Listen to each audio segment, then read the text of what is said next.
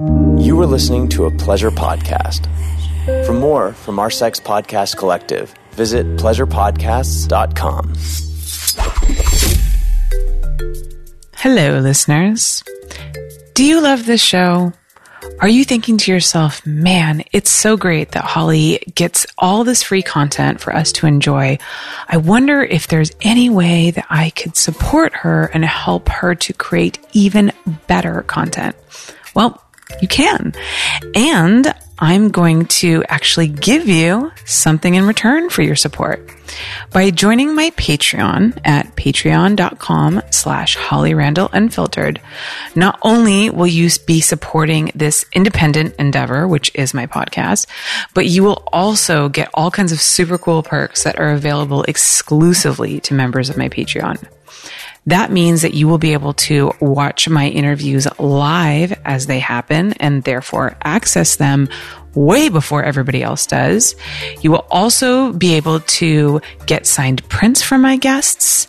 You'll be able to access exclusive bonus content such as My LA Porn Life, the podcast that I do with my production manager, Eva, as well as some exclusive interviews that I do on set with some of the biggest stars in the industry. There's so much at my Patreon for you to enjoy, and I would absolutely love it if you would just go give it a peek, see if it might be worth couple bucks for you to support the show that you love so much. So go to patreon.com slash Holly Randall Unfiltered. That's P A T R E O N dot com slash Holly Randall Unfiltered. Hi, I'm Holly Randall, and welcome to my podcast, Holly Randall Unfiltered. This is a show about sex, the adult industry, and the people in it. I'm a 21 year veteran of this fascinating little industry, and as the eldest child of the trailblazing erotic photographer Suze Randall, you could say I grew up in it. So forget everything you think you know about porn, because this show is going to change your mind. My guests are some of the biggest names in the industry, and we unabashedly reveal the real behind the scenes stories. The funny, the inspiring, the tragic, and the bizarre. Everyone has an opinion about sex work, but few people actually listen to the sex workers. So sit back and prepare yourself for a podcast which is honest, raw, and unfiltered. I'm so happy to have the lovely Daisy Taylor on the show today. Daisy is the second trans porn star ever to get a contract and the first contract star to be signed by the big trans website, Trans Angels. I really want to applaud Daisy for coming on and being so incredibly honest and open about what it means to be trans, and even more specifically, what it means to be a trans porn star. The rising prevalence of trans performers is something really very new to the adult industry. 10 years ago, hell, even less than that, it was perfectly acceptable to have this severe divide between the mainstream, aka straight, porn industry and trans porn.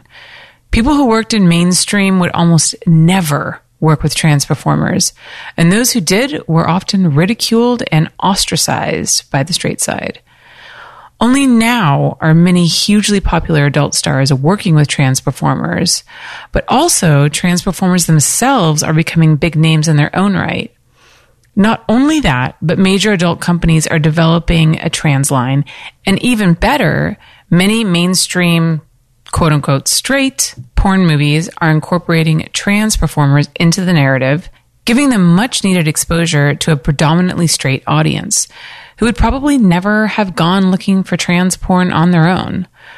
But of course, we still have so far to go, and Daisy has arrived on the cusp of huge changes in the adult industry, and indeed is now in a position to represent the trans community in a world that is only beginning to try to understand what transgenderism is. If you go back to episode 35, I had the incredible Buck Angel on, one of my favorite people, and as a female to male transgender porn star and advocate, he was a great resource for education on the subject. But whereas Buck is older, experienced, and someone who has been through hell and back, and thus understands and accepts who he is, Daisy is young and still trying to accept the disconnect she feels between her mind and her body. And so I really appreciate how open and honest she is about her struggles. It's people like her who make my show something that feels actually important on a socially conscious level. Through the lens of her experiences, one can perhaps begin to imagine what it might be like to live life trapped in the wrong body. So many people still believe being trans is a choice and that people like Daisy are pretending to be the gender that they identify with and that they are confused and they need help to bring them back to embracing the gender their genitals define them as. But the human brain is so much more complex than that. And Daisy actually does reference some recent findings on the brains of transgender people. Essentially, research has shown that the brains of transgender youths are more like the brains of the gender they identify with, not the gender they were born into. I'll post links to the findings on my blog at hollyrandallunfiltered.com, or you could also just do a simple Google search and it will easily pull up these articles. My point is, I think that people like myself, heterosexual, cisgender, we need to educate ourselves on the idea that human beings come in all kinds of variations on sexual and gender identities, and that that's okay. They deserve a place next to us at the table of humanity. They deserve the recognition and the respect from the rest of us to live their lives the way that they choose. I know that having someone like Daisy on reminds me of the privilege I have to not need to fight society for the right to be the person that I want to be. So thank you, Daisy. Thank you for being strong. Thank you for being vulnerable. Thank you for being honest. Thank you for being you. I hope my listeners can learn as much from you as I feel like I did.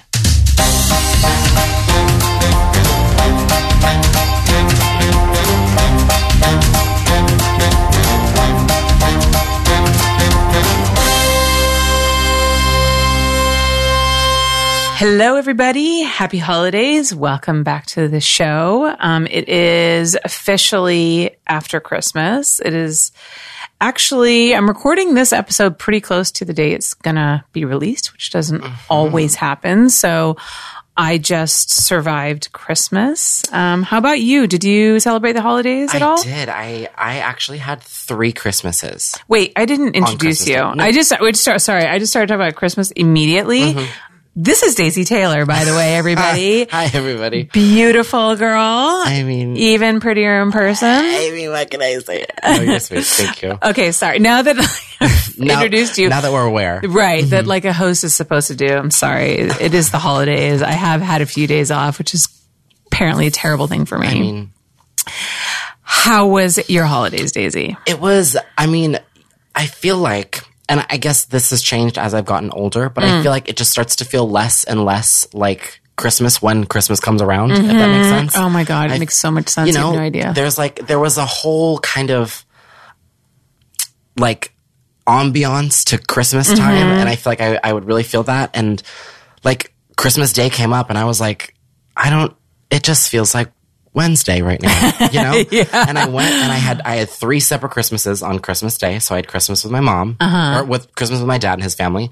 And then my mom and our little us. Mm-hmm. And then we went to my aunt's and had Christmas with the whole extended family. So oh, it wow. Was, it was a long and very social day. Yeah. Which is not my forte. You didn't, you didn't even split it up. You didn't get like a Christmas Eve at one place yeah. and then like, oh my yeah. God, all, you had to hit all three. Did yeah. you eat like an insane amount of food? Surprisingly, I didn't. I was actually the whole day, I was like having the most intense cramps of my life. I thought oh, no. either I was like going to die or I like, like was, you know, like the trans Virgin Mary. So you never know. oh my god that's uh yeah you know it's i know exactly how you feel and that was something that i experienced this year as well and i've talked about this plenty of times on my podcast like i love christmas it's mm-hmm. my favorite holiday and a lot of times it actually gives me anxiety because I expect so much out of it. Right. You know, and I, and I want that magic that I felt as a child mm-hmm. to still be there and to recapture it. And it doesn't always worked that way. And this year I felt a little bit less attached to it than I have in other years, mm-hmm. which in a way was good because it gave me less anxiety because I was right, less. You weren't thinking about, oh, this is. Oh my God, I need to enjoy to Christmas. This has, to be, has to be great. Yeah. I have to do all the Christmas things. But in a way, it also made me a little bit sad because I was like letting go of that that magic that I've been trying to hold on to so much, and especially now, like you said, getting older, and I have um, my brother is having a baby with his wife and so they had to go on christmas day to her parents and then we my boyfriend we had to go to his parents on christmas eve and It's just a whole bunch. yeah so and it's back just and forth. and and and see this family starting to splinter off as mm-hmm. everybody is creating new families. It is sad. and i think that a lot of my obsession with christmas was really just trying to hold on to the magic of my childhood and that that feeling of of oneness with my family Right. so I think for me, I'm like on the opposite side of the spectrum Mm. in that I was never a huge Christmas fan. Mm-hmm. I was never, in fact, I rather disliked for a long time up until recently, Mm-hmm. but for a long time, I disliked the holidays because I'm not, I'm, I'm very much like an extroverted introvert. Mm. So I, I value my alone time like Mm-hmm. intensely. And for me, the holidays would be a big stress because, because I'm a part of a huge family and I also don't have the most um open and like intimate and honest relationship with my family and it's definitely a bit more um reserved and a bit more distanced so and that's not how I am. I'm not a small talk person. I'm mm-hmm. not any of that. So having that around the holiday times and like constantly being around that for a long time as a kid was like like I mm-hmm. I wanted nothing less. Mm. But um it's nice to get to be with everyone, but I think it's just it's still hard. And I think especially with where we are in the world, economically, Yeah. everything, like I feel like Christmas is starting to become more of a stress to people. And, Yeah. And you know, like there was not a lot of gift giving that happened with even with me, which is not an issue. Right. But with even with my other friends and their families, like it's it's less of like this special thing and it's more of like, oh well like let's see if we can we can do it again. Yeah, and as opposed to really thinking about uh, what can I get this person that would be really special to them. It's almost like just buying like whatever junk you can find that you think that they might like, and Yeah. hoping that they like it. You know, I mean, I bought my brother and my brother-in-law. Yeah. No, yeah, brother-in-law. Whew. Um, my sister's husband, my brother-in-law. I bought him this like ridiculous cat sweater because I thought it would be hilarious because he loves cats. So I bought him this really because I saw it on Instagram and I'm a sucker for those Instagram ads. Of course, they always catch you. I know, and so it's a cat, it's a sweater that has a huge zippered pocket in the front that you can put a cat in, and then it has a little window where the cat can stick its head out of. And obviously, this is an incredibly improbable piece of wardrobe that a mm-hmm. cat would actually enjoy being yeah, in. like probably like literally hate it, but yeah, Yeah. yeah. Um, but I had to get it anyways because I thought it was so funny. And of course, it came from China. And of course, it was terribly made. And like, we couldn't even zip it up. No, four size too, four sizes too small. Yeah, it was too small. Exactly. And I gave it to him thinking, oh, I'm so funny. And then like he tried it on and I was like, this is so stupid. what was I, what was I thinking? He's never ever going to wear this. This was such a waste of money. Uh-huh. And he actually put, you know, thought into my gift. And I was just like, oh, funny like- cat sweater. Yeah, no, that's what I would have thought too. That's in your head. You're like, God, I am the funniest person that's Yes, ever existed. yes. right I think that often. Yeah, I'll be like, I'm gonna give this person this gift, and they are gonna. It's it's hilarious because they love this. yes. Never. Yeah. Never. Not- You go into a situation thinking you're thinking you are like pinnacle of of intelligence and comedy, and then you and then you give this gift or you say this joke, and it not only does it flatline, but you get a dirty look from it. Yes. And he obviously, you know, had good humor about it and, you know, was like, oh, hilarious. haha, and I was like, God, that was a stupid idea. so. God, I'm so stupid. Yeah. Anyways, um, so you are a Los Angeles native. I am One of the few. fresh. Yeah. Yeah. Where'd you grow up? I so I grew up in Riverside. I Mm-hmm. grew up in this small town, which I won't disclose exact the Mm-hmm. exact place, but I will say that it is known in the U.S. as Horsetown, USA. Really? Yeah. So more more like dirt sidewalks than there were.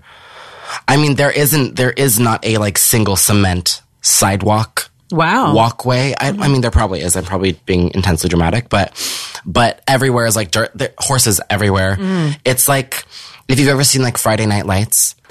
It's um, it's like a football town. You know, mm-hmm. everyone there's. It's very small. Mm-hmm. Everyone who went to high school there stayed there and had kids, and is so. Every, it's it's definitely a bubble.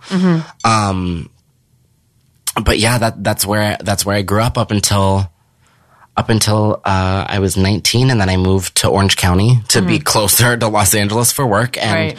recently, I got to move down down to the beach, and now I live right on the coast. Oh, wow. Oh, my God. So now I'm so much closer to LA. yeah. And See the ocean. It's really cool. That's awesome. It's cool. It's been a cool progression of things. Yeah, Yeah. it's difficult to get property by the ocean, but it's, there's Mm-hmm. something very magical about about the sea and the ever changing landscape. Oh yeah, even even the air is completely different. Yeah. I think living like inland and just seeing all the smog and being able to just like breathe. Oh, Mm-hmm. it's it's it's a whole different world. I live on the west side, and I've always lived near the ocean. And even though I don't go to the beach that much, there's something about being in the proximity Mm-hmm. Yeah. that I really like. It's it's something about the essence. I think it just Yeah. feels it feels very close to like. I was trying to explain it to my grandma. Like it feels very close to nature. Mm-hmm. I think like feeling close, like being close to water. It's like it's like I don't know.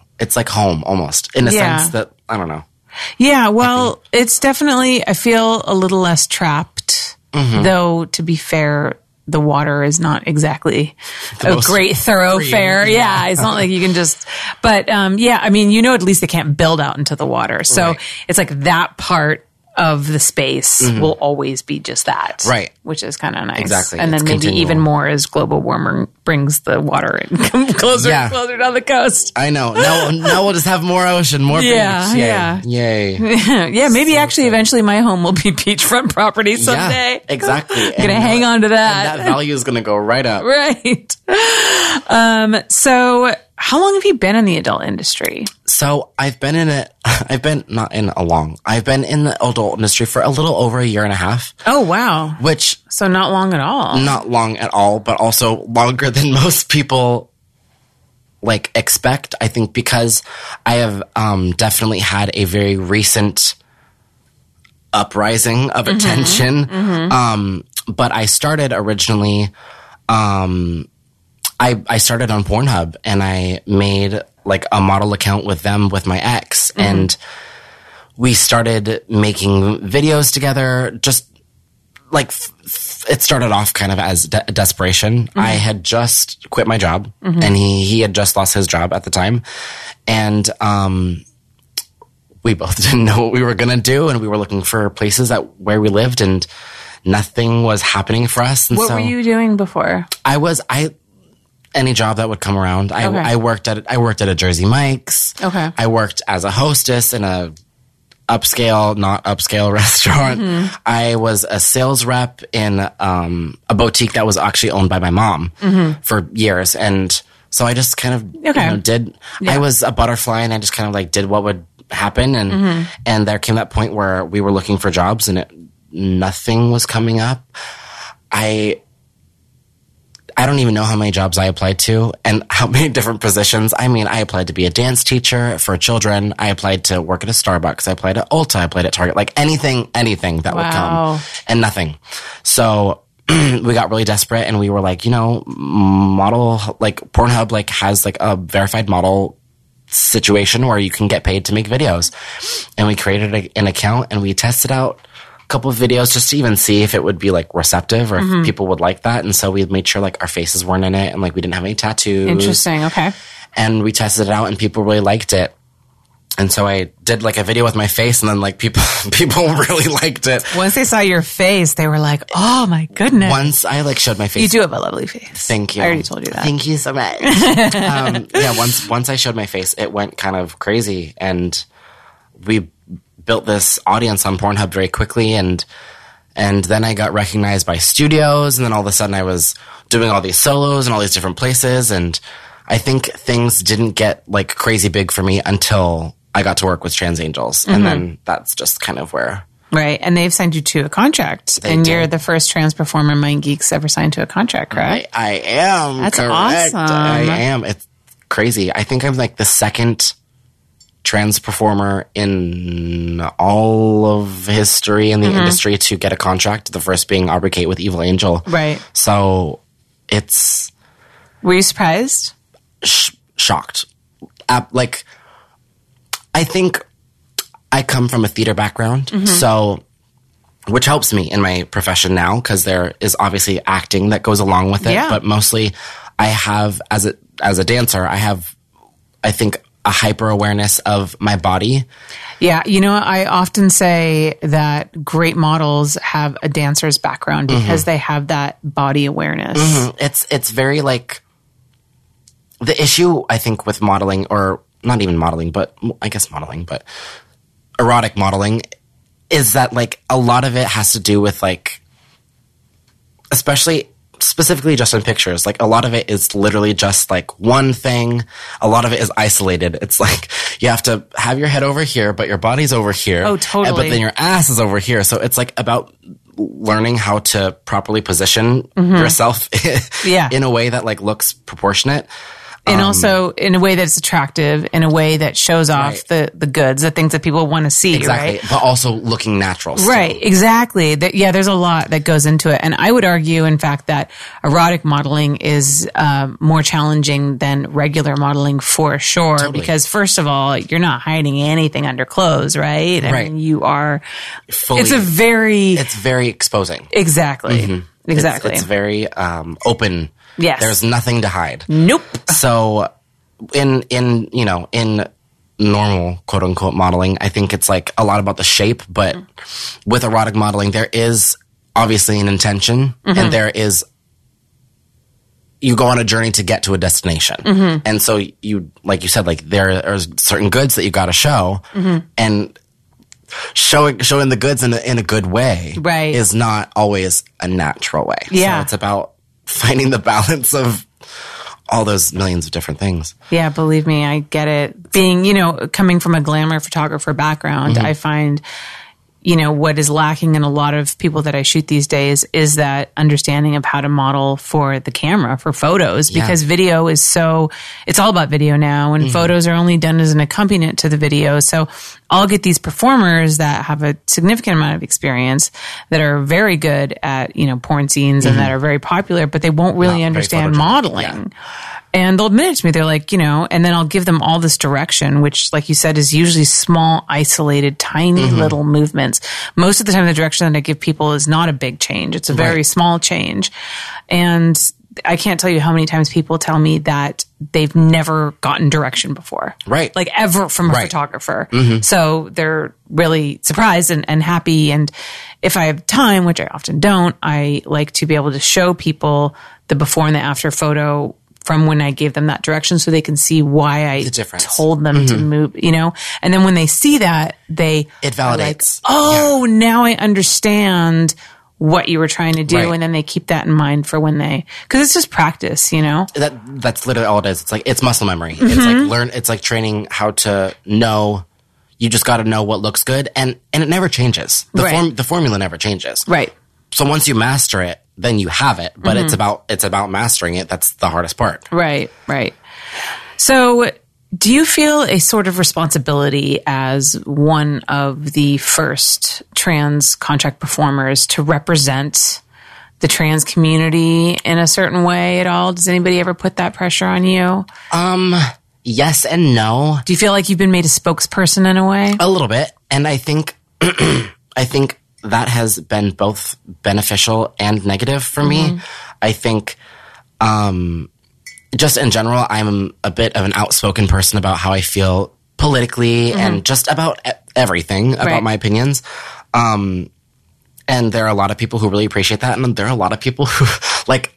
You know, the internet is a toxic place, and so like Sure. Reddit and like Twitter, there are a lot of people who think like I'm a raging bitch, just just for the sole reason that I believe that like I get irritated that people tell me what I should and shouldn't do with my body, mm-hmm. even though I'm aware that being public that there is a certain part of me and my body that no longer belongs to me mm. as a performer because it is out there for people to consume. Mm-hmm.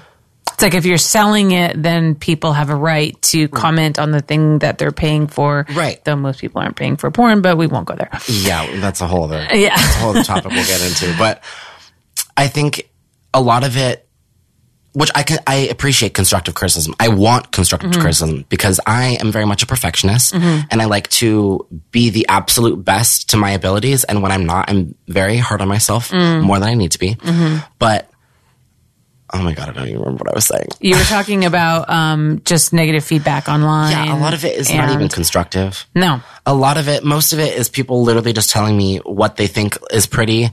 When I cut off my hair, that even still to this day, like I have an intense amount of negative comments of people who are not even like, oh, it looks bad on you, but people who are like, women with short hair are just, blah, blah, blah. Yeah. like it's, it's, it's a lot of it is like just uneducation and Yeah. like personal bias. Yes. So I get irritated with that, but I encourage constructive criticism. Right. Because I always want to be better. Yeah, but you're always going to get just people who just like to criticize. Yeah. One of my favorite things to do, and I actually did this the other day, was to go through the comments on my YouTube channel. Mm-hmm. And there's no greater cesspool of negative comments than on YouTube. YouTube. Oh my God, it's wild on YouTube. And, um, you know, and people will say all sorts of things from, I've had a few people complain that I don't wear enough makeup, which is weird.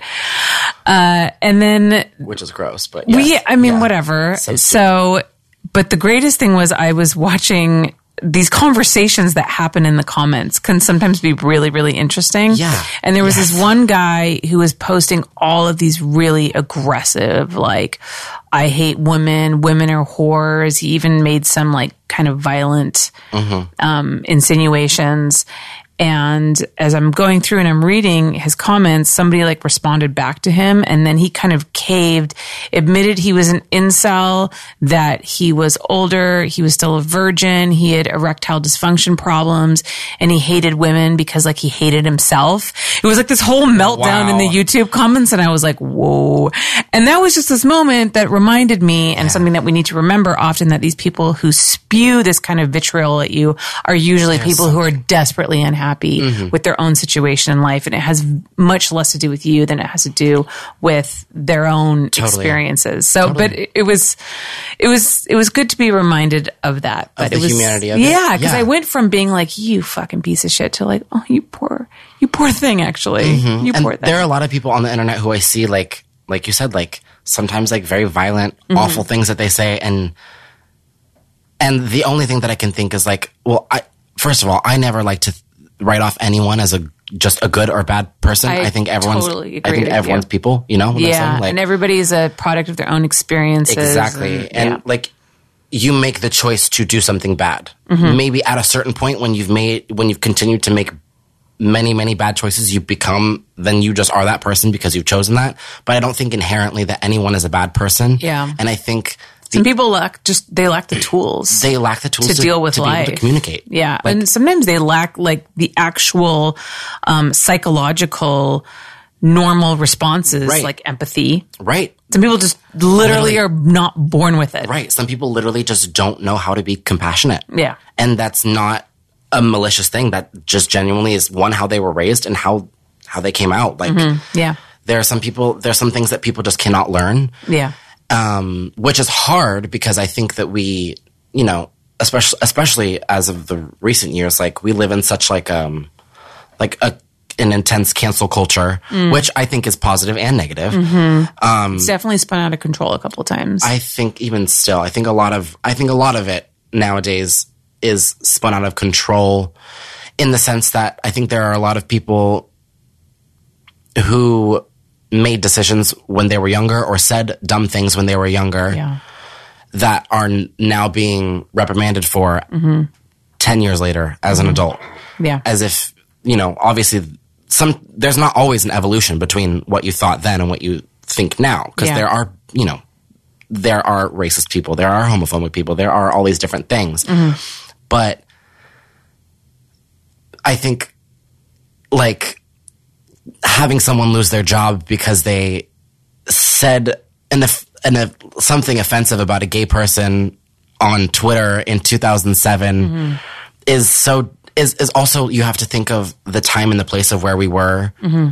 in that that was a big part of comedy. Yeah. You know what I'm Yeah. saying? Like, Oh, totally. And specific, like specifically about like gay people, like gay jokes, still even today, but m- very much like I think in uh, ten years ago, it was like it was it was a very big thing in comedy and in just the world and how we all talk to people to be like sometimes like very offensive. Yeah, Like, I mean- overtly offensive. Yeah, we were definitely in a different place mentally and socially. You can't, I think, I, I agree with you. I think it's unfair to hold people responsible, um, accountable for, to today's standards to a decade ago, two decades ago. And also, too, the issue with the fact that the internet is now this platform where everything that you have said is now recorded for all eternity. I feel so grateful that I did not grow up with the internet mm. because I was did a lot of stupid shit when I was younger. Right. And thank God Twitter, Instagram wasn't around to capture all of that. I cannot Right. imagine what it's like to grow up in a world where everything you do is on permanent record. It's crazy. It's, It's scary. scary. It's very scary. It, it's scary to feel like whether you choose to take part in social media or not, there is. It, I think there's almost like an exclusion that if you don't, there's a whole world that you're missing out on. Mm-hmm. But when you're in that world, you're not missing out on much. Yeah. You know, I think Also, too, there's this idea that if you're not on social media, that you have something to hide. So, for example, a friend of mine was trying to go on some dating sites, um, you know, Match and and whatever. And he didn't have an Instagram. He didn't know social media profiles because he hates social media. Mm-hmm. Right. And a lot of times he came up against this wall where girls that he was going to go on a date with kind of wanted to look him up on social media, kind of get an idea what kind of person he was, what kind of friends he had. Cause you know, you do your research. right. You want to. You And none of that was out there. And so they were kind of like, out. what's wrong with this guy? Is he like a serial killer Mm-hmm. because he doesn't have a social media profile? He's got something to hide. I mean, I, how, that's crazy. It's crazy, That's right? crazy. But it also kind of I- makes sense. I was literally going to say that's crazy, but I could also sit here like rationally and say like I would Yeah. probably feel the same way. Like Totally. a not maybe to the full extent where like I'm not going to talk to this person, Mm-hmm. but like I'd I'd be like, well, what do you have to hide? Even though I think we don't understand. It is no one's business to know your life. Yeah. It is, and we're so used to that that like everyone sees everything or not everything, but what we put out. yeah. So everyone is used to seeing, oh, well, you hang out with this person and you hang out with that person, and this is what you believe and this is what you don't. That it's almost like you, there, there's there's some there's something about you, Right. There's, some, there's something there's there's a bad thing waiting to happen, Yeah. which is Yeah. wild. Yeah, it's a crazy world we live in. So you have a YouTube channel. I do. Called Here on Neptune. I do. And what kind of things do you post generally on there? That's a great question. Um, I have not figured out yet what I want to do with my YouTube channel. I'm just kind of going along with it at the moment. A lot of it is, has been fueled by um, people on the internet wanting to know more about me, which is super cool. I think that's because I'm not a very um, I have social media, obviously, but I don't like share a lot on social media. I don't like really talk about my feelings or like I don't even really post like pictures with my friends. Like I kind of just post pictures of myself. Mm-hmm. My social media is more for Work. work and it's mm-hmm. more for like people to be aware that I'm still alive. Yeah. Um. So my YouTube channel mostly started from people who were like, I want to like, you know, actually know your life and know mm-hmm. these things. And majority of my videos have been me just literally talking about my life. I've started to go more in the route of, you know, makeup, which I think everyone does. Like everyone's like, everyone's like an influencer nowadays. And I don't want to be an influencer, but I just like to do makeup and I've become very good at my makeup. And I like to talk about myself while I do my makeup. So that's just kind of what it's become. Um, but I'd love to like incorporate maybe not necessarily even things about my career since I think that I'll be able to now more so than ever I'll be able to openly talk about my career on social media and be able to get to do all these things but um to talk about like my own experiences, literally just as a normal human being, because I do think people are disconnected from that. Yeah. And I think that is something that's so like fascinating to people is like porn stars like talking about their like normal lives. Yeah. That's, I don't know why that, I mean, I get why it's so fascinating, but it's like so intriguing for people to like know that we live yeah, like everyone else. real human beings. Yeah. because I think most people could never possibly imagine themselves as a porn star. Right. They could never imagine having that kind of life, being that kind of person, putting themselves out there Mm-hmm. sexually. So it's almost like they're alien people to them, and then to learn that they are. You know, and the mainstream media often feeds this idea that porn stars are drug addicts and they all come from broken Right. homes and, And, they're all yeah, been molested. unhappy. Yeah. and they're all miserable. Right. And so if you can, you come across as a somewhat normal person or just even more of like a human being, I think that always surprises people. I think so too. I think it's like the same thing with like prostitutes. Mm-hmm. That's that's immediately all sex workers. Like Yeah. that's that's where it's put. Like we all came from, and a lot. I'm not going to say that most of us don't have Right. bad places that we've come from. Of course. but it's the assumption that because of those bad places, we've now ended up in this other bad place. Yeah, that's true. And I th- I don't feel that way at all about porn. I th- I I think that they're, you know, I think it it takes a lot of strength to be able to do porn. Mm. I that doesn't uh, take away from that. I know I know many people, and I know that there are many people who do it because they're not strong mm-hmm. and because they are insecure mm-hmm. and need validation, which is not a wrong thing. But I'm mm-hmm. saying that it's very it's it's equally as like strong as it is very vulnerable. Yeah, it can be a place for, it's interesting how it can be one thing to one person and one thing to another. For one person, it can be somewhere where maybe they, you know, come from a traumatized past mm-hmm. and it continues to feed into that trauma and makes it worse. But I've also talked to people who have come from a traumatized past and they've used porn to reclaim their sexuality and to reclaim their power. Mm-hmm. And it's given them confidence and it's given them financial independence, Right. which they never had before. So it's interesting how it can have com- it can be a completely different experience Totally. for different people. And that's all I really ever wanted to communicate with this show was that I'm not saying that porn is great for everybody. It is absolutely Not not. It is the wrong job for a lot of people. Totally. But it's the right job for some people. And I just feel like one should maybe be open to the idea that everybody's experiences are individual and Mm-hmm. perhaps allow each person to talk about their own experiences and maybe believe people when they say that Yeah, it isn't a horrible them. Mm-hmm. place for me and it's not a horrible place for everybody. Right. Just just to be open to the idea that different people can have different experiences. I totally, I totally agree. And I think that like I'm probably one of those people that like I think I come from a very anti-sex home. Like we were raised just conservatively, not even necessarily politically, but like conservatively in the sense that my mom was just someone who very much cares about appearance and um appearing too sexual or appearing too out there or appearing too anything that wasn't like perfect and like mm-hmm. was was not good and so like sex was like very much like a weird taboo thing for me because I was made to feel kind of bad about it. And through porn, I think I had like a an ebb and a flow where, and I'm sure that it's always going to ebb and flow about how I feel because it also goes hand in hand with your job, how you feel about yourself. So it, there's always going to be a dip and a divot, but um, I think like I started doing it and I really started to feel kind of more empowered because for a long time as a trans woman, I felt very shameful and I still do about my body and about even like my body like function. Like I, in scenes often, I, I, I struggle with apologizing far too much. Mm-hmm.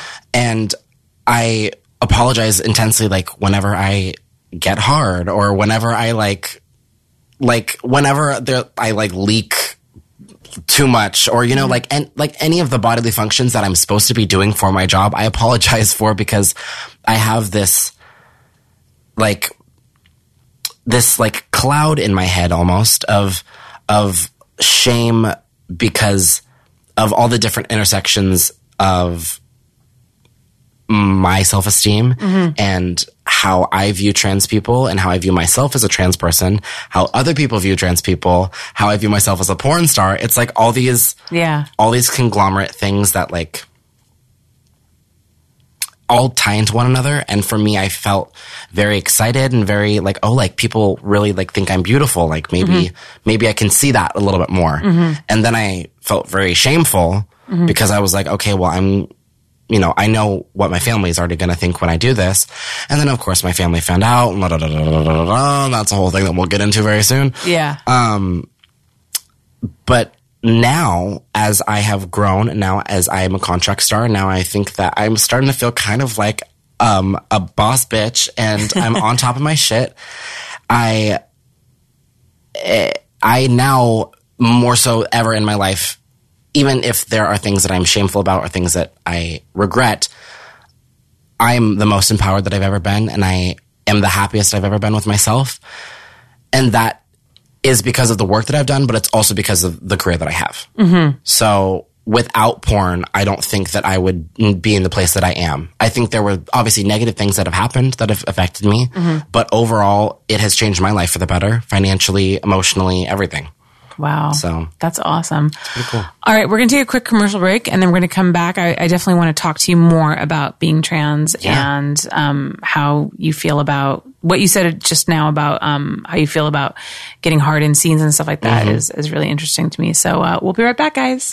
Holly Randall Unfiltered is brought to you by mygirlfund.com. Sometimes it's hard to meet sexual partners in real life, and porn doesn't always offer you that erotic intimacy that you're looking for. Say hello to mygirlfund.com. My Girlfund allows you to form virtual relationships with the women of your fantasies. Looking for that girl next door? On mygirlfund.com, you can message, share photos and videos, and cam with these women in private. These are not adult stars. They're regular women who want to dirty chat and or share nude content, but on a safe and discreet platform. My Girl Fund allows its female members to control their exposure. They connect with who they want to connect with, control how they want to interact, and decide what they charge for interaction. Everything is negotiated one on one, and since 2009, My Girl Fund has cultivated a community of friendly, sexy women who want to meet you. So, go to mygirlfund.com to sign up and meet the girl next door. She's waiting. Holly Randall Unfiltered is also brought to you by Manscaped. You guys, it's 2020. And you've already watched the ball drop on New Year's Eve. So don't drop the ball on your balls and don't even think about dropping your hairy balls into anybody's mouth this year. That is why you need the Manscaped Lawnmower 2.0 electric trimmer. This has proprietary skin safe technology, so this trimmer won't nick or snag any nuts. This trimmer will treat your balls gently, just like your lover will the next time they encounter your smooth testicles. I mean, unless you want them treated roughly, hey, everybody's got their thing, and I ain't judging.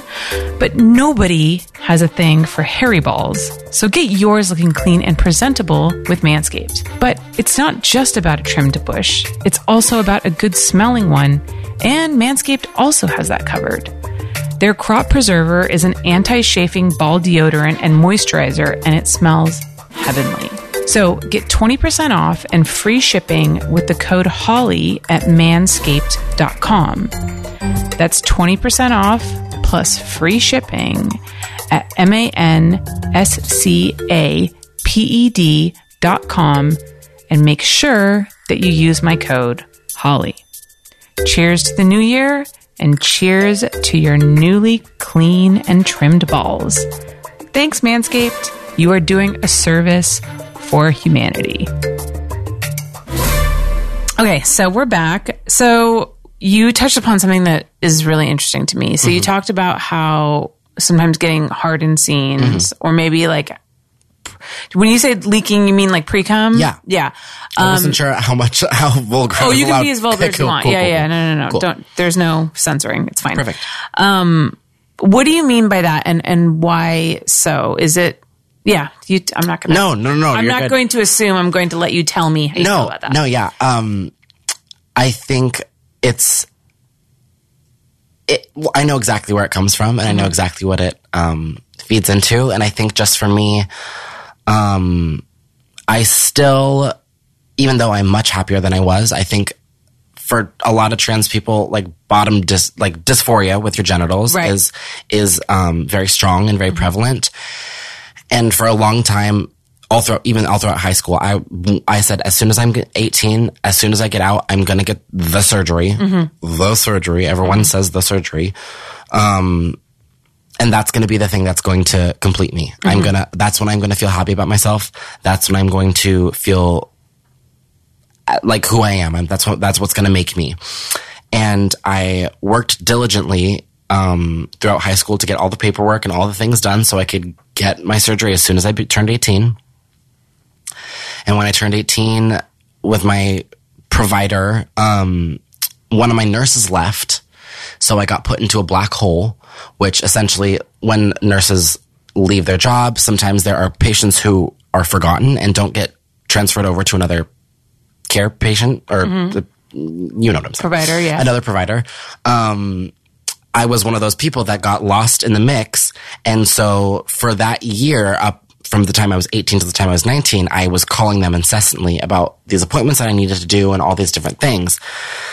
And, um, it was, it was also a painful experience for me getting ready to do this. Like with the pri- provider that I had, um, it was required to get electrolysis on my genitals for the surgery, which is different, which is a form of hair removal, which is far different from laser. So, Interesting. yeah, so laser is like, it's like a, they use like literally a light mm-hmm. and they click it and it feels like a little rubber band snap. Sometimes. Mm-hmm. It's a little stronger for a lot, mm-hmm. for some people, but, um, it's just a light that basically kills the follicle in that stage of growth. And there's many different stages, so you have to do it multiple times, but laser is not permanent. And it only gets, it gets rid of a lot, but it only gets rid of so much. Electrolysis is the only f- known form of hair removal that is permanent. And what they do is they take a single needle and they put it into the follicle of the hair. And so they put it in your skin and they shock the follicle and then until it's dead. And then they pluck it out.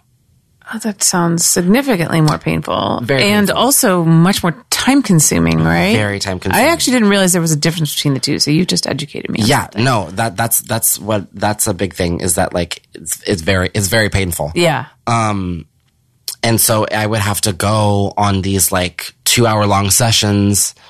And, you know, they, of course, they give you numbing and they do all these things, but numbing can only do so much, Yeah. especially that is such a sensitive area. There are so many nerves that aren't really ever touched. It's not, it's not going to hurt me if I do my Yeah. arm because even if I'm not constantly hitting my arm, I'm constantly rubbing it with Yeah, yeah, t-shirts yeah. and jackets. You know, there, there's not as much sensory there, but that's a very, very sensitive place. And, it hurt. Like I remember I was like on like I was I had to be drugged up. I was like on Norcos with numbing cream and like I, I had to be like basically knocked out for them to do it. And I have a high pain tolerance. Mm-hmm. I have a very high pain tolerance.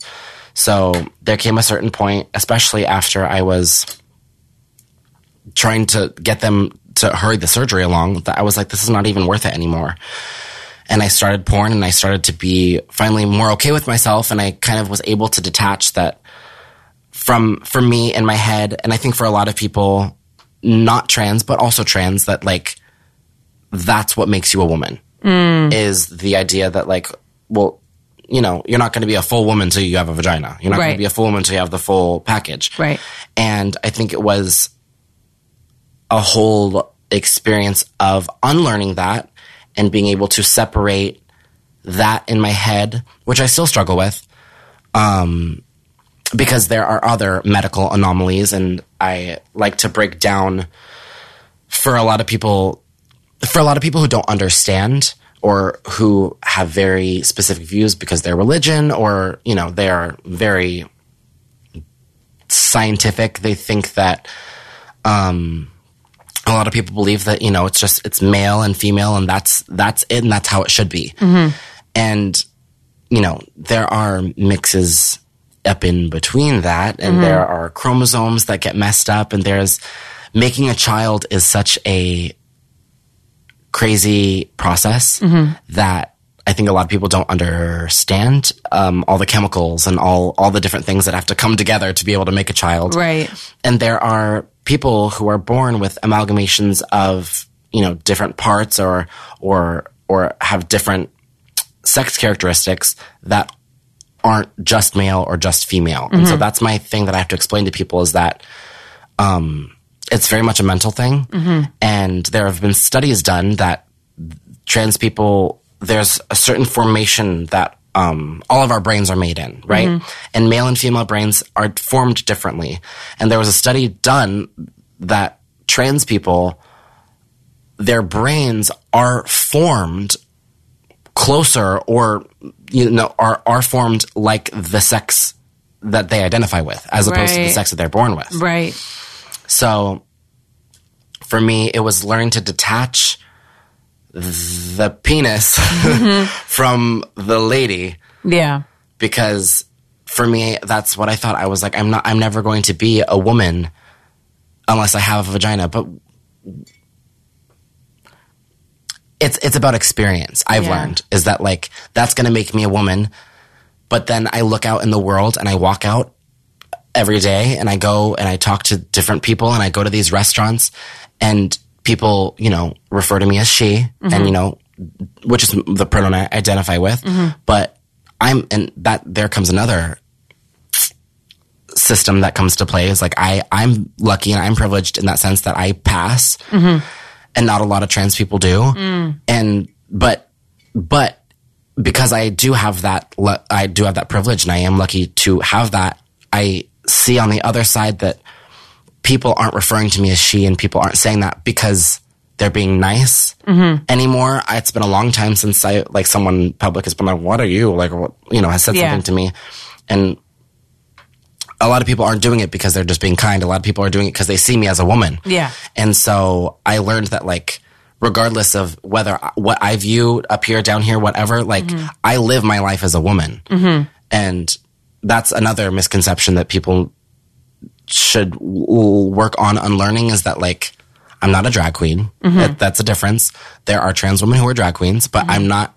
I'm not taking. There's not a wig that I'm taking off at the end of the night. There's not like some reveal. Like, sure, I don't wake up looking like this, but I wake up looking mean- like this with mascara off. You know what I'm saying? I Like, don't wake up looking like this either. Exactly. So like, it, there's, I'm not, I'm not faking you out. I'm not Yeah. trying to, I'm not trying to trap you. Yeah. I'm not trying to make you think that I'm anything other than exactly what I am. And I don't feel like I should have to disclo- disclose to every single person that I am trans. Mm-hmm.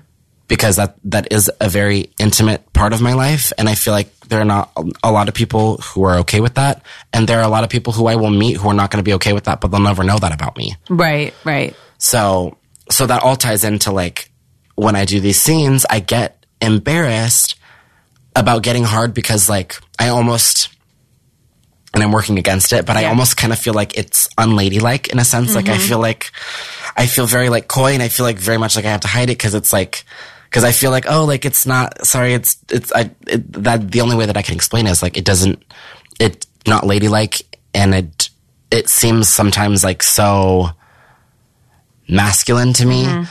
which is my own issue that I have to work on, mm-hmm. you know, doing that whole thing. But, but that's where that comes from. It's like I, I get embarrassed that my body is working exactly how my body should work Right. because of, because I've got this thing in my head where I'm like, I, this is not like how it's supposed to be. Like, Yeah. I'm sorry. And that's how I feel even in dating or, in not even in just scenes in like life. I'm like when I meet a guy or when I'm having sex with a guy off camera, like I'm typically constantly apologizing, like, oh, like I'm sorry, and I'm typically very embarrassed because Right. like I feel like That's got to be so.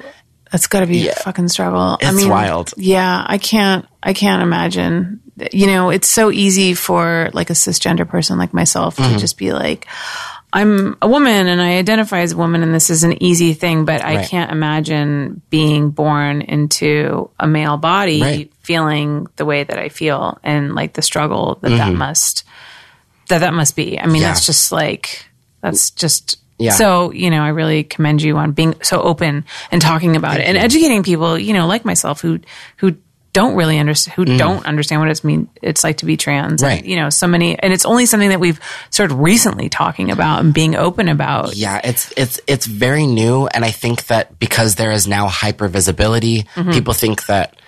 I mean, especially with the political climate, everything is very good guy or bad guy, and so anyone that is more on the liberal side is a snowflake, and so I think a lot of like these these things that I'm saying make sense when you break them down like that. But we are so used to now being on who's good and who's bad that we just bark at each other. Yeah. And a lot of people, what they need to understand is you have to meet them where they're at. Yeah. You have to, you have to, instead of just expecting for someone to understand, you have to make them understand in their own way of understanding. Right. Cuz people view you through the lens of their own experiences. Exactly. And so I can't I can't bark at people and expect them to know that what I'm like what know how I feel one or to even understand the language because there is there is a very much evolved and much more intelligent language of I mean trans identities but even romantic relationships and mm-hmm. and in porn and mm-hmm. and all these different things. It's about it's just about learning the language and learning how to compassionately communicate that. Mm-hmm. Because same thing goes like not everyone immediately is a bad person. Whether i agree with you politically or not i'm going to talk to you respectfully and try to get you to understand what i'm saying. If you're being an asshole and you just think that you're right because you just think that you're right and you just you know whatever and you're hateful that's whatever. Fine. Fuck you. But Yeah. But you i think we have to calm down on people being misunderstanding of things that they don't know Right, right. Yeah, no, absolutely. So when you do have sex, I guess in scenes and in your personal life, what what do you like to do? Like do you what's your preference in terms Mm-hmm. Right. of lovemaking? Right. I think, well, for me, I, which might sound really stupid now that I think about it, like, there are people who have very specific kinks. and They know exactly what they want. Mm. And for me, like sexually, and I say this, it sounds so, so dumb trying to come out, but like, truly, like for me, the only, like the only, not the only thing, but like the thing that really, really gets me going is like feeling like feminine and like mm-hmm. feeling beautiful. Like mm-hmm. that's, that's like the number one turn on for me. And like, mm-hmm. not just like, oh, you're hot, like, but like genuinely feel like someone like is attracted to me and that someone finds me beautiful and they treat me gently and they don't just treat me like a fuck toy. You know what I'm saying? Like, I think that is like, that that is the thing that like drives me wild, which is stupid. But um. I mean, I think anybody that makes you feel the way that you like to feel, that makes sense. right.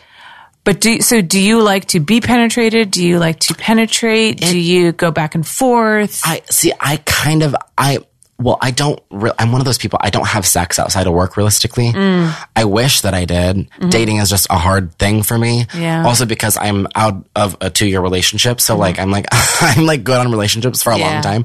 Um but also because like as a trans person, I think it it's sometimes it's just so disheartening to like not to have to disclose my identity to anyone, but it's disheartening to like disclose it. And sometimes people don't even like aren't even interested in knowing a question because they already have their mind up, and so you're gone. Mm-hmm. That's just it sucks that like that's a very intimate and personal part of me, and that's a very big part of me, and people can just like write it off so quickly. yeah. So you feel like people won't even give you an opportunity to get to know you as a person before Yeah. they've made their decision about how Oh, yeah. they're going to feel about you.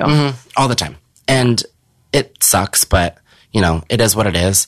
I, I, on my, like, on my sexual pref, or my position, I guess, like, I go back and forth. I'm mostly a bottom. Mm-hmm. That's, that also goes hand in hand with, like, I like to be treated like I'm, like, small and feminine and mm-hmm. beautiful. So I like to be, like, sometimes just, like, roughhoused. I, I like to be, like, I like, I want you to pick me up and throw me across the room. Mm-hmm. like, I'm Yeah. small and feminine Yeah, you are. Um, so I typically am a bottom. Um, also because like I get pleasure out of that. A lot of people like don't actually get pleasure out of the sensation, but I, I do. And I think I like it. Um, I've never really even topped much. I've only done it like in my adult life, like twice and like for like 10 seconds at a time each because it was like for the other person, it was like too much and it was their first time. So So when you, do it often. so as a trans performer, because I've never shot trans content, so Right. I'm just curious. Do you get to come in and say, "This is what I want to do," and is everybody different in terms of like, you know, you're just like, "This is this is how I do scenes. This is how I have sex," and and then the director's like, "Okay, um, Yes and no. I think it really depends on the company too. okay, um, because there's a kind of a baseline of how everyone performs and it's just understood um like just for we'll we'll talk about crossover stuff. I'll get i'll get to that because that gets very muddy. But like just with the anatomy like especially like penises like understanding that like especially us as trans women like it's different especially with hormones involved. Like things don't work as they normally would.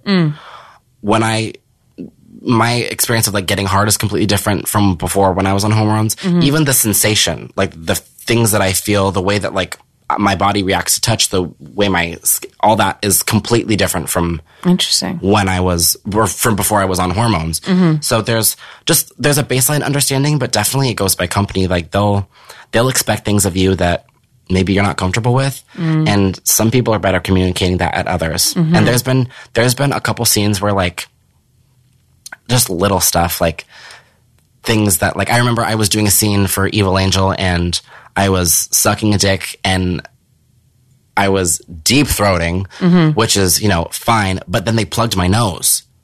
And mm. never talked about it before. Mm-hmm. Never, never mentioned it. Never a single thing. But they plugged my nose, and I like panicked, and I was like, "What the fuck? Like, what, what's going on?" Yeah. And they were like, "Oh, well, it looks good for camera."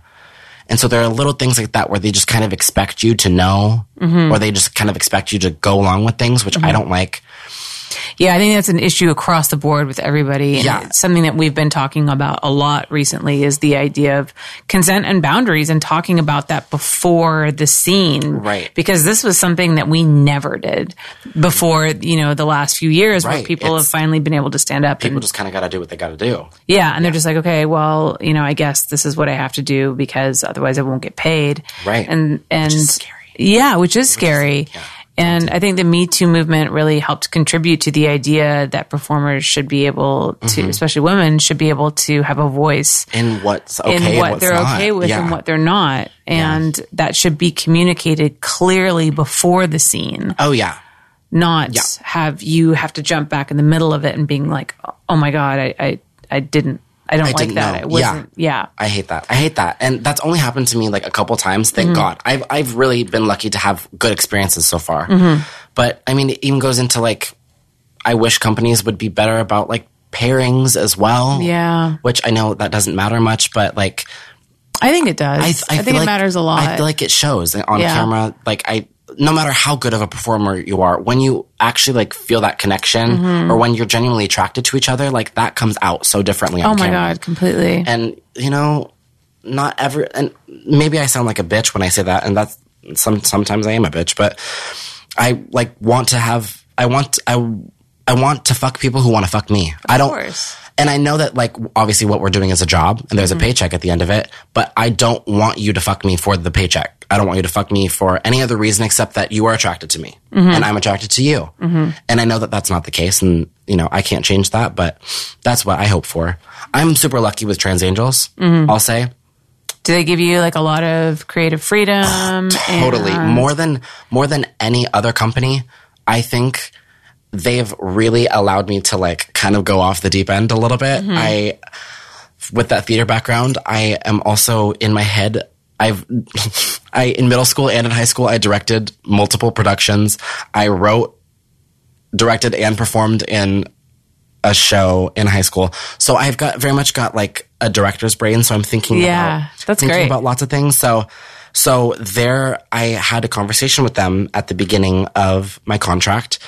Um, where they were like, well, basically you can have as much or as little creative input as you want. And I said, well, you're going to have to take the reins away from me because, because I will do everything. Yeah.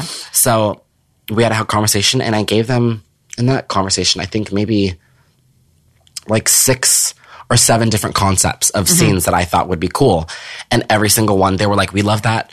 We do, we we we want to do that." So I've I've made like scene breakdowns and mood boards for multiple different concepts for them, and they've written for every single one, That's great. which is cool. So I, I I'm getting to like live my fantasy of like Yeah. things that I think would be really cool. I will say, from a producer's perspective, I feel like that's probably very welcome on their end. Because first of all, I mean, I know that you know I, I shoot a lot for Twistys, which is a MindGeek mm-hmm. brand, and I know that they've been very much leaning towards a lot more of model input and doing scenes that the model is really into and Yeah. something that she identifies with. And again, as a producer, I feel like I would really welcome a performer who came to me with a mood board and Right. like a schedule and like a script. Cause first of all, less work on my end. Totally. But also how wonderful to have other creative um, ideas. Right. You know, cause sometimes you just run out of ideas. You know, we've done this, we've been doing this forever so many times. Totally. So it's so nice to have, you know, a fresh perspective Mm-hmm. and somebody who's excited about, about shooting this kind of stuff and somebody who comes from experience. You know, you come from a theater background. You're not just some like Some random rando. person who's like, let's shoot a scene on the moon, you know?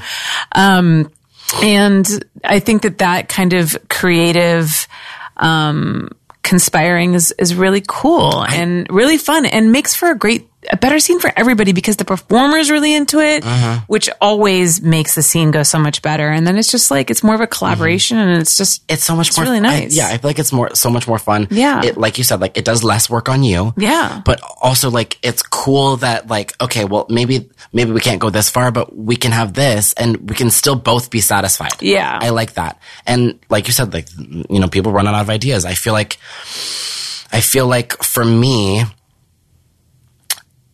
often porn kind of uh, always porn gets a bad rap, mm-hmm. but I think porn for a lot of people is synonymous with cheesy, mm-hmm. and I don't. I want to make porn that is not cheesy, mm-hmm. and I know that corporate MindGeek you know especially trans angels brazzers men.com i know that there are a lot of things that are very much based on ads mm. which is not an issue. You know ads are how you promote ads are ads are how you make your money. But I think that we have gotten so focused on getting the most best shocking ad that's going to catch the eye that we've kind of lost the eroticism and mm-hmm. like the sensuality of it and it's almost become like it's like the narrative has been lost in that clickbait. yeah it's like we we've kind of made ourselves the laughing stock a little bit just not always there are a couple scenes that i've done where it's intentionally funny but Yeah. often it is cheesy how often are you going to have the the pizza guy scenario you Yeah. know like how many times can you see that Yeah. so my goal really is to like make porn that is like smart and realistic and sensual and erotic and also like educational. Mm-hmm. Like as much as we don't think that it does, porn totally affects what we think in the real world. Well, about- yeah, especially now with um, the proliferation of free porn, Right. the internet, and children watching porn. Totally. It's become sex education for a lot of people when that was never intended to be that. And as bad as it is children watching porn, Yeah. porn is also a bit like you said a big educational piece for a lot of people about how what they learn and what they like Yeah. and so i for me like i don't want to see a, thir- a 13 year old trans girl who looks up all these situations and it's just her getting hate fucked by all mm-hmm. these men or you know I, I would like to i would like to showcase like something i think porn is all always has been very much male based in mm-hmm. the sense of like it's going to be viewed by men. Yeah, the audience is predominantly men. Right. So I think that it would be cool to do something educational and cool for the other person because I think mm-hmm. because it is so male centered, we can do we can make everyone feel validated and feel sexy. Mm-hmm. So that's super my goal is to make less just like less cheesy porn. I want like more storylines. Mm-hmm. I want even even if it is cheesy, like go like go all the way and make it cheesy. You Yeah. know? I because you can Make it intentionally cheesy. make it intentionally cheesy. That's yeah. because like What, yes, You want the effect to be intentional. exactly because if I want if I because here's the other thing too. Cheesy is not synonymous with bad. Right. So, but there's cheesy bad porn. Yes. You can have cheesy good porn. Yes. but it needs to be good porn. Yes. And so, and you can still do erotic porn, Mm-hmm. but that doesn't mean it's good erotic porn. You know, I, I I just want to make like good porn. I want to make well acted porn. I want to make like something that like feels really real because that's clearly what, especially now, like you said, with free porn, with OnlyFans, with all these content creators making their own stuff. That's what people want to see is like something that's really real. So I've got to create some cool, cool stuff. I, I've already had two of two of my concepts come out. We did like a burlesque, well, ma- mostly because I'm a narcissist, and I told them that I told them that I like to dance and that I wanted to show off the fact that I could dance, and so they wrote me a whole scene. So the burlesque one came out, and I just had like a masquerade scene that I thought of come out the other night. I saw that actually. I watched a little bit of that. Yeah. really cool. It, it was, it's really cool. And it's really cool that I'm getting to do all these things. Oh, there's so, and there's so many scenes that I've shot too that we've, I've gotten to create with Trans Angels that like, I'm so proud of. Mm-hmm. And I am so excited. And next month I have, I'm getting to, which is wild because I'm so new to the industry, but I'm getting to direct a series for them. oh, fantastic. So I'm very, very excited. I just want, I just want to make good porn. I just want to mm-hmm. make educational porn. And I think that goes for not just me, not just because people need to be educated about being trans. It goes with everyone. I think there's like, especially like a racial divide. Mm-hmm. How often do you see black women in porn? I can name probably on one hand, like five very famous mm-hmm. female black porn stars. Mm-hmm. How often do you see those female black porn stars paired with other male black porn stars? Mm. Rarely ever. Yeah. You know, when you typically see a black person in porn, it's typically the really slutty black girl who seduces the white guy with a really big dick, or it's the tiny little white girl with a huge black guy. Yeah. You know, it's never, it's never like, um, It's interesting. It's like the white person is always the one who's being who's like, like- not, I don't want to say the victim. That's the wrong word, but you know what I mean? yeah, They're like- the, the more submissive, Yeah, like yeah. innocent. Totally. totally. And Yeah. It's just, it's a, Yeah. it's a terrible projection of the racism that exists in our Right. society, like why- tenfold. Yeah, and that's why I feel like that is so important to like n- like move away from that because it does affect how people view mm-hmm. things. And there are people who are racist and awful and who will who I've, you know, there's horror articles of people saying awful things, but like there are people who would like hate fuck a black person just for the fact of like dom- like dominating Yeah. that person and Yeah. like being able to like control like that's crazy stuff to me. Yeah. Sexuality is a really like kind of twisted and perverted way to take out like your innermost issues. Like hatred. Yeah. Hatred. Yeah. Yeah. It's, it can be a vehicle for, it's, it, it's the one thing that can be a vehicle for hatred and for love. And that's and and which is such an interesting thing because hate and love are so at least chemically Yeah. similar. Oh yeah. They're very They produce the same kind of like intense emotions. Mm-hmm. so it's interesting to see how Thin line between out. love and hate. I know, isn't that wild? Yeah. So it's crazy to see that played out. And I think even in my community, like it's not trans culture to do sex work, but sex work is very deeply embedded in our history. Mm-hmm. And specifically for like black trans women, it's very much a real thing.